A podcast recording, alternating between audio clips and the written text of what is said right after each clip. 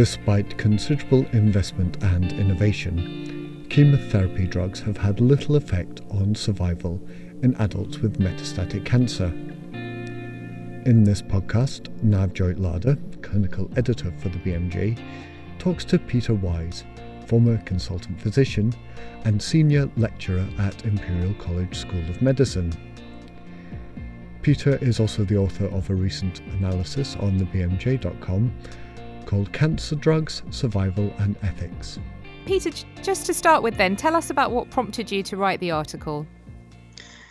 Um, in principle, I've had two occupations through my professional career, one of them with the practice of uh, endocrinology and also clinical research in endocrinology, and the other one has been in medical ethics. And my medical, ethi- medical ethics uh, commitments have been in various formats uh, drug evaluation, pharmaceutical benefits, and then uh, rather more recently, I suppose, clinical research ethics. And uh, the reason I guess I came to write this article was because there's been so much publicity about the cost of cancer drugs.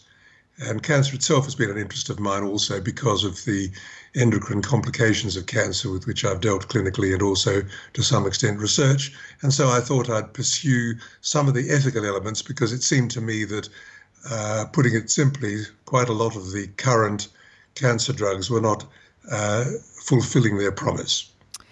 Yeah, that's interesting because this particular issue brings together a lot of those interests throughout your career. Um, as you say, it's a a big industry, um, the sort of development of cancer drugs, with companies able to charge high prices. Even though, as you describe in the paper, most approved cancer drugs provide little gain for patients in terms of overall survival. Can you tell us a little bit more about that? Well, that was my biggest surprise. I, to follow up my impression that they were not contributing a great deal, um, I looked at the data that exists um, there's data up until uh, the early part of this millennium, some quarter of a million uh, patients who were evaluated by in an Australian American combination. And they found that there was hardly more than about three months of prolongation of life on what you could call the earlier cancer drugs. And then I looked um, at a more recent series, and uh, there is one from Europe, um, from the EMA, uh, which shows only around a one month extension of, of uh, survival with the newer drugs, and then more significantly from the FDA. And uh, they recently reviewed uh, in detail some 48, or rather, they didn't review, it was reviewed by the National Cancer Institute. They reviewed 48 uh, recent approvals. Those are the approvals between 2002 and 2014 and uh, the mean prolongation of overall overall survival by all the new drugs, the average of all the new drugs that it evaluated over that 12 year period was only 2.1 years. Uh, sorry, 2.1 months. I wish it was 2.1 years. Yeah. It's 2.1 months. And uh, that came as a big surprise to me. And I felt, therefore, particularly motivated towards writing the article because it was clear that there was a lot of misinformation. Misinformation within the medical profession, misinformation in the public as well. And this has led me to write an article for the public as well, because I think it's important that people, patients, know what the potential for help is from cancer drugs. Mm, absolutely. And it's kind of, as you say, it's a surprising situation that has arisen because you have still have vast amounts of money being poured into researching new drugs and fast tracking these drugs, and then, you know, for health systems paying for these drugs. Um, and yet the benefit seems to be minimal, um, at least in terms of survival. And in the paper, you discuss ethical issues that relate to several several different stages of the process, um, starting with the research that goes on in this area. Um, can you explain some of the problems with the with the trials? Well, I think um, the first one is an interesting one, actually.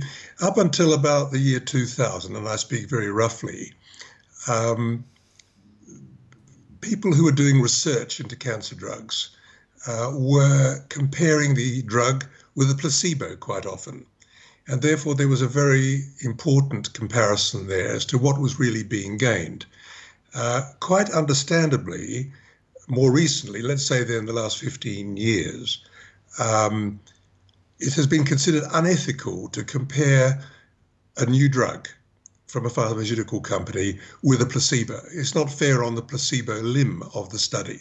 And so, therefore, new drugs were compared with drugs that had already been approved.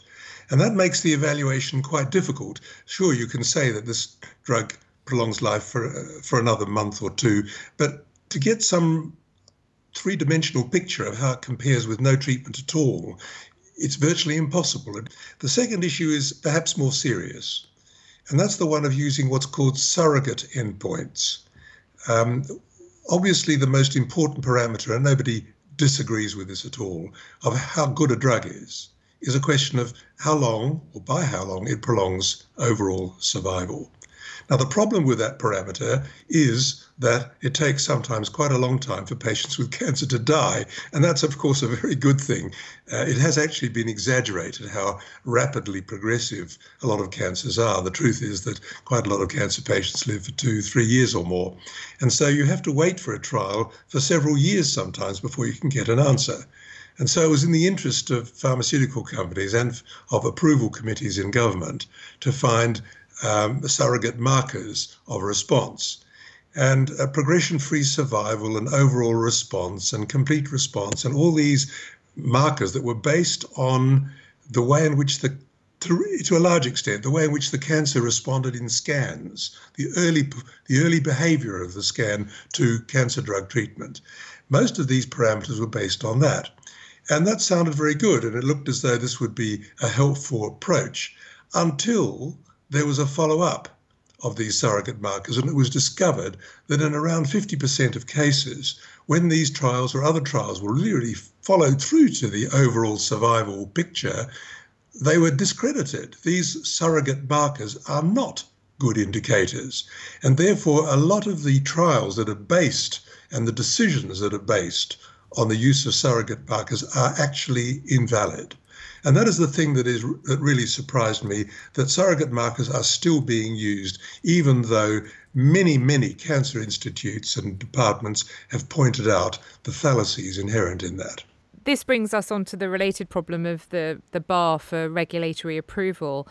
And as you describe in the paper, these drugs are often subject to fast track approval so that they, they can be made available to, to patients more quickly but the evidence suggests that that isn't always warranted. Um, can you talk a little bit about the ease, as you say, with which um, regulatory bodies are approach these these new drugs?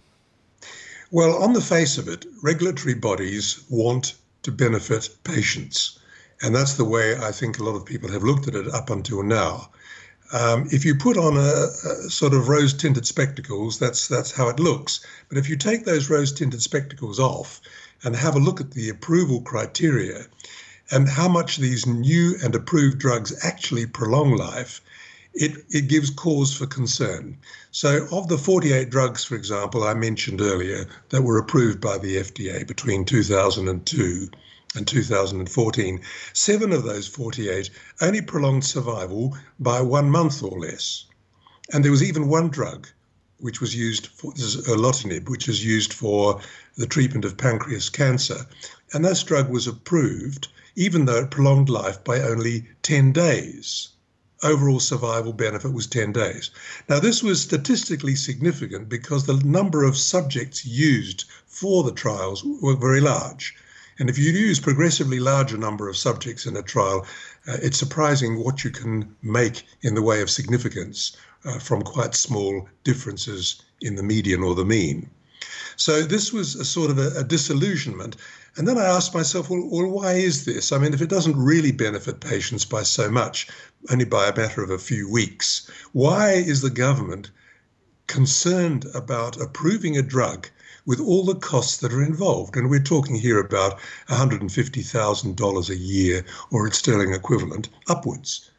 And so I looked at the relationship between pharmaceutical companies and government approval bodies. And I found that, first of all, the pharmaceutical companies pay quite large amounts to government for approval itself, sort of like $2 million for each new drug application. So that's quite a lot of money that government gets from, from uh, looking at these applications and approving them. These are views which now are increasingly held and cast enormous doubt on the motivation of governments uh, for this rather simplistic uh, approval policy.